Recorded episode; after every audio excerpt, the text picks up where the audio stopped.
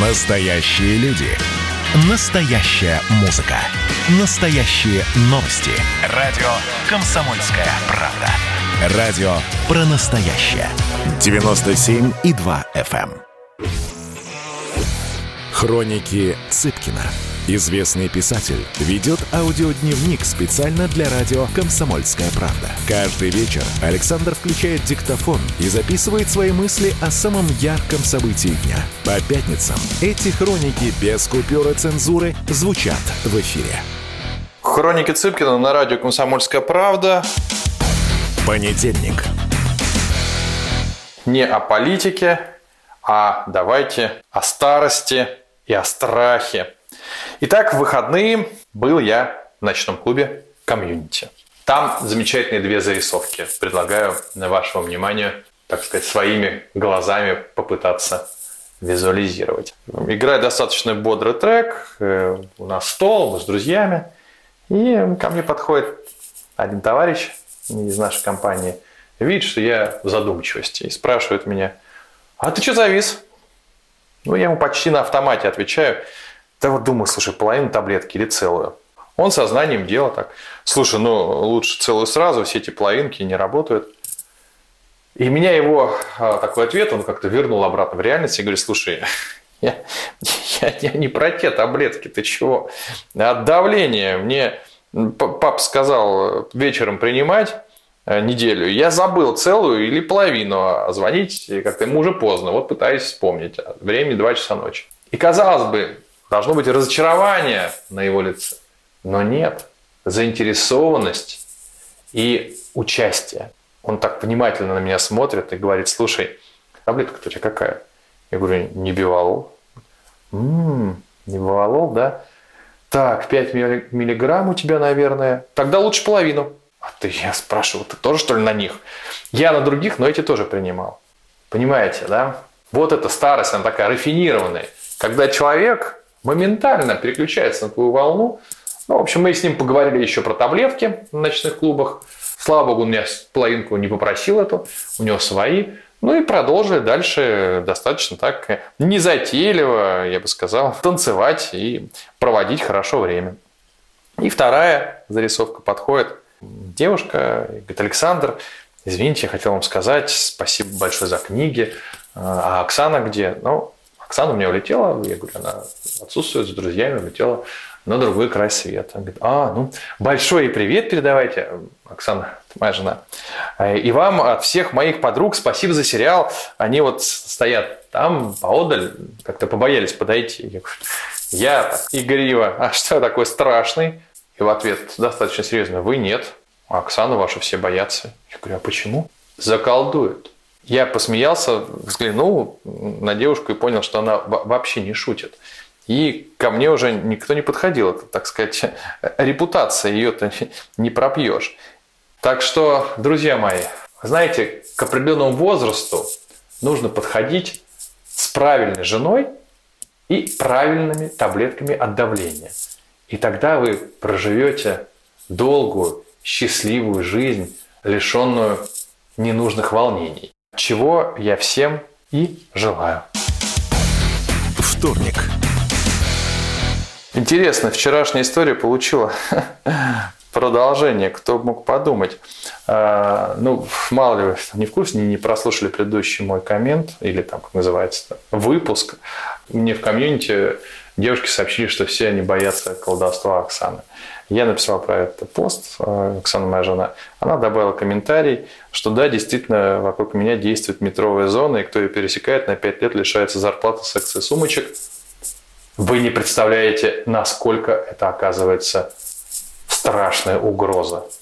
Лишить женщину на 5 лет а, зарплаты секции сумочек. И я могу сказать, оказалось дело не в сексе. И даже не в деньгах. Нет. Для всех катастрофическим а, по ужасу внушающему оказалось пророчество или пророчество обещания лишить сумочек.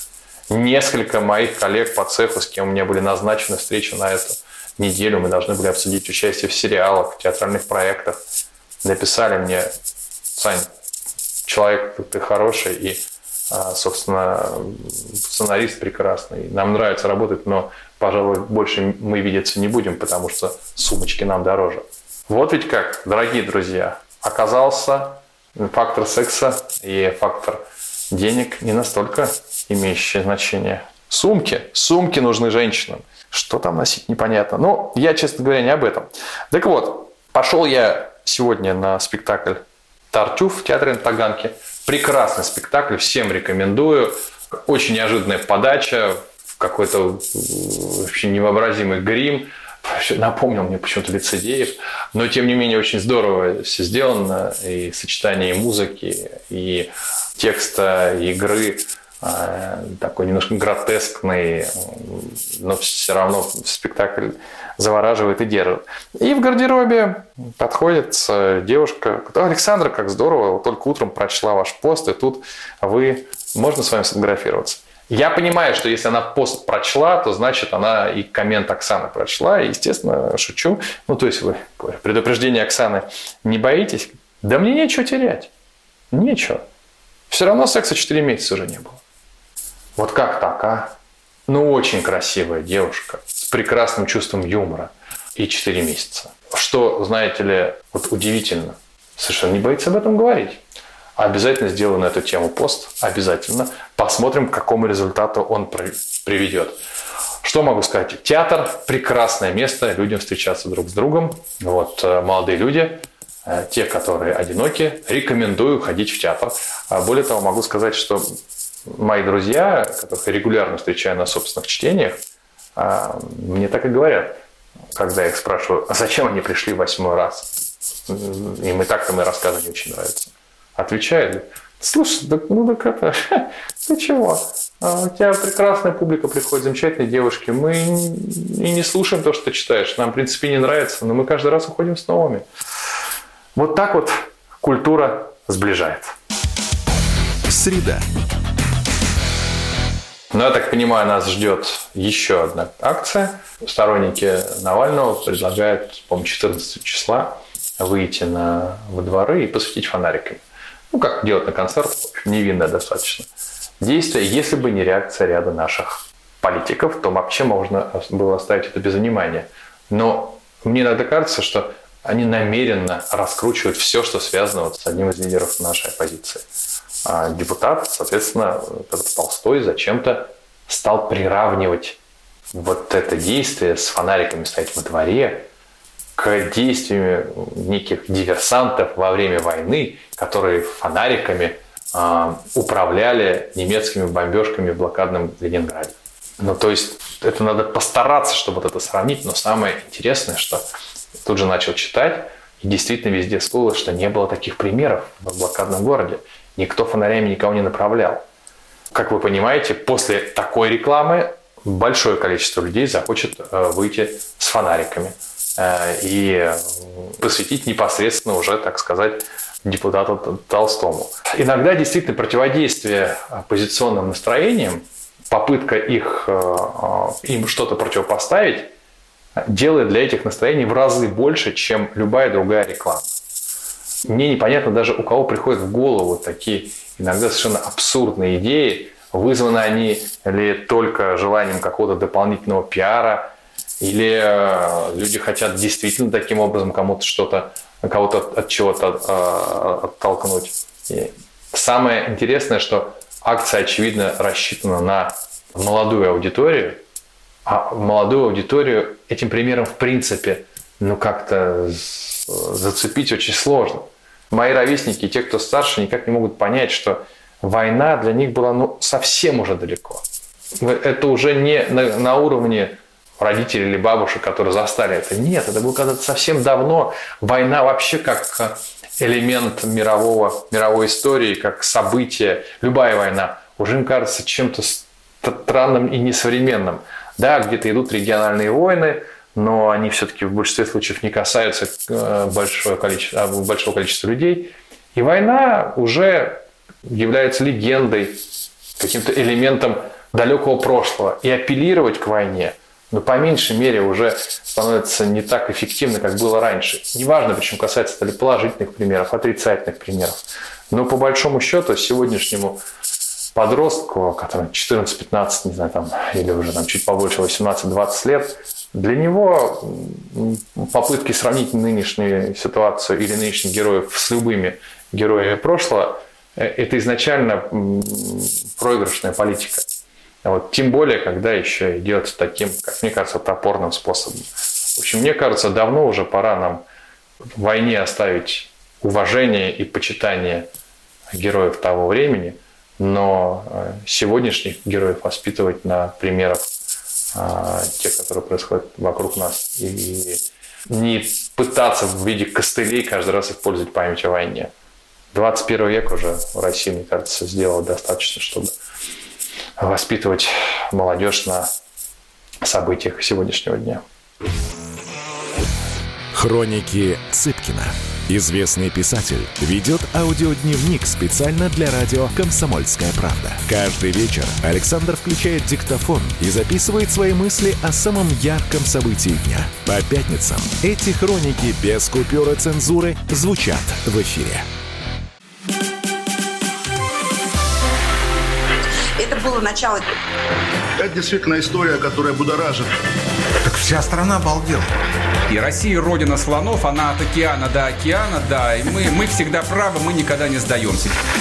И самое главное, что же будет дальше? Комсомольская правда. Это радио.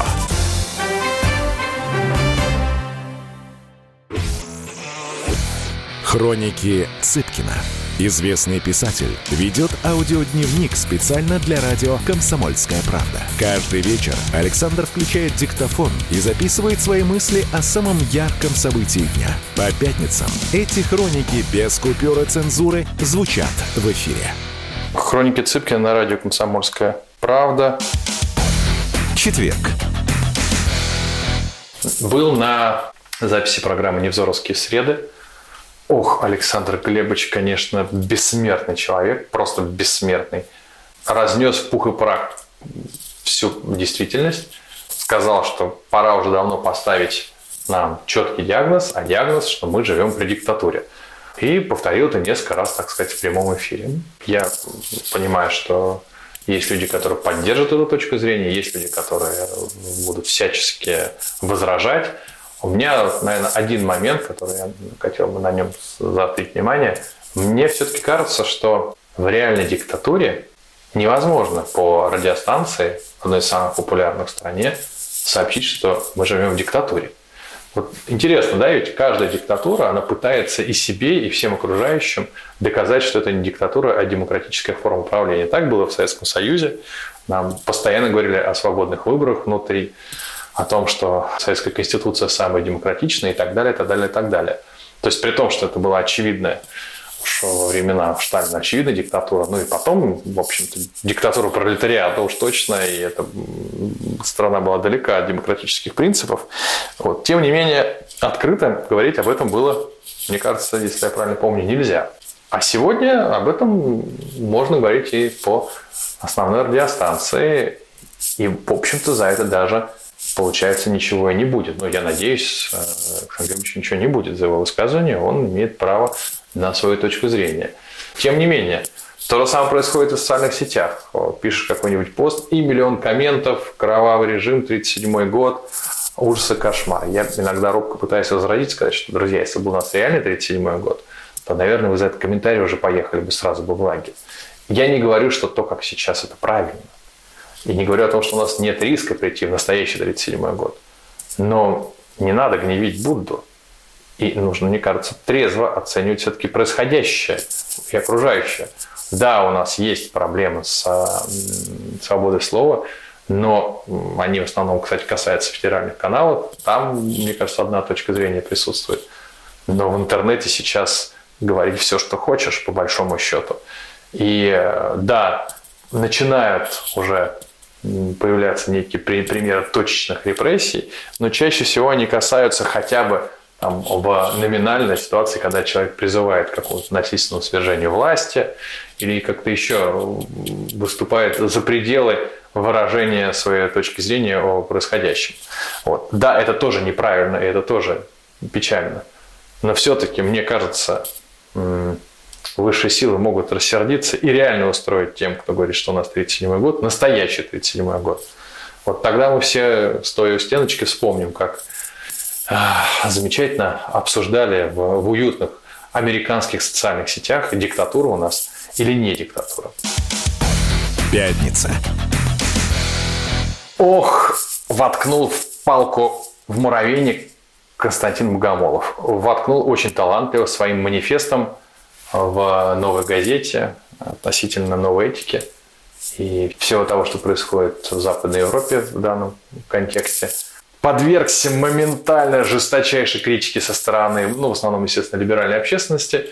Обвиняется он прежде всего в том, что, скажем так, недоволен происходящим на Западе, говорит, что все это рейх и новая диктатура, и преследование и так далее, при том, что в, у нас в своей стране непонятно, что происходит. Не очень я понимаю эту логику, потому что, мне кажется, не обязательно при э, любой оценке того, что происходит на Западе, отталкиваться от того, что происходит у нас в другой части общественной жизни. Да, действительно, я тут с Константином Голововым соглашусь, э, что э, новая этика в ряде случаев и в радикальных проявлениях у нее появляются черты диктатуры, потому что инакомыслие сегодня не поощряется.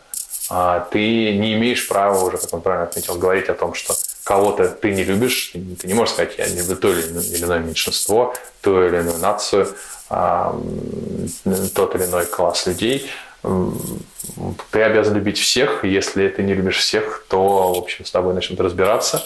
Он достаточно подробно и с примерами, и очень богатым языком объясняет, почему. Он так считает, и я поэтому не хочу пересказывать его ни в коем случае манифест. Тем не менее, удивительно, что манифест, который говорит о избыточной борьбе с инакомыслием на Западе, вызвал в России точно такую же избыточную борьбу с инакомыслием самого Константина Богомолова. Я уже устал считать тех людей, которого разнесли в пух и прах в социальных сетях, прежде всего, опять же, обвинив в, чуть ли не в поддержке правительства.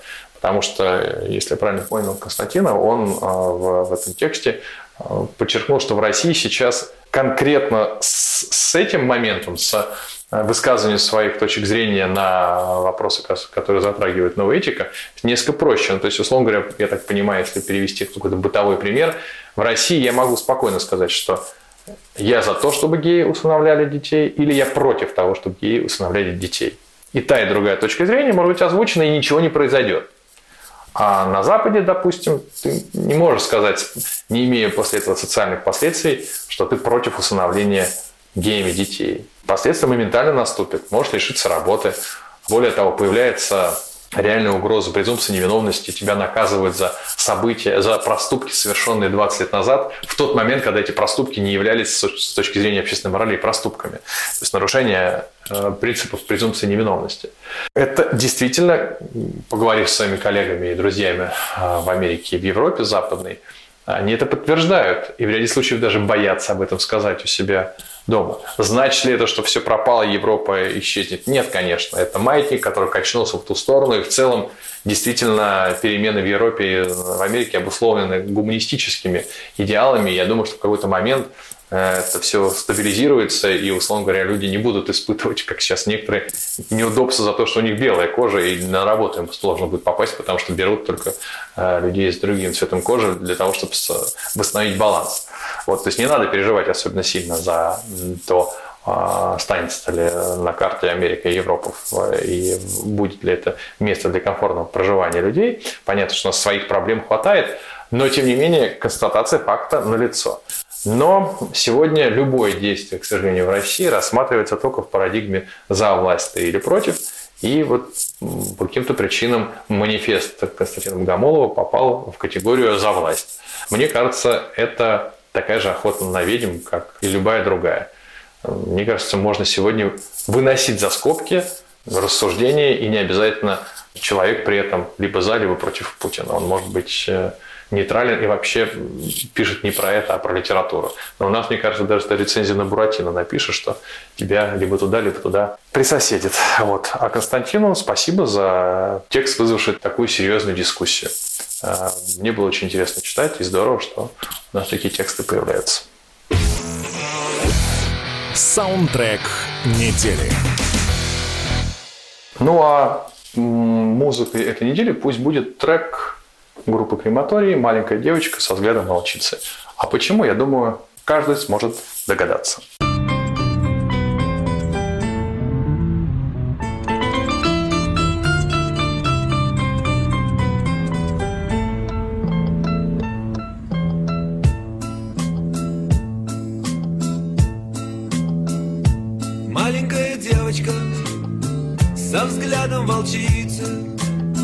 Я тоже когда-то был самоубийцей. Я тоже лежал в окровавленной ванной И молча вкушал дым марихуаны. Ты видишь, как мирно пасутся коровы и как лучезарны хрустальные горы отменим границы. О, маленькая девочка со взглядом волчицы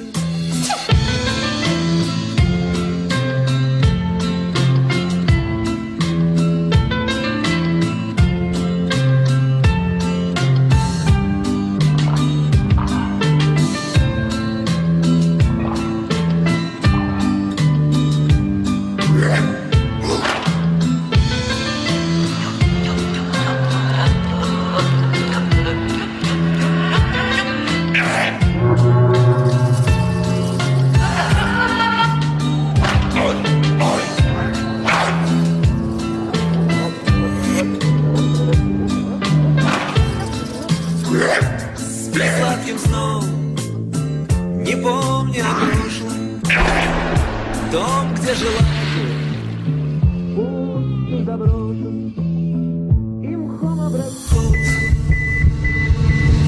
плиты гробницы. О, маленькая девочка со взглядом волчицы Хроники Цыпкина. Известный писатель ведет аудиодневник специально для радио «Комсомольская правда». Каждый вечер Александр включает диктофон и записывает свои мысли о самом ярком событии дня. По пятницам эти хроники без купюра цензуры звучат в эфире.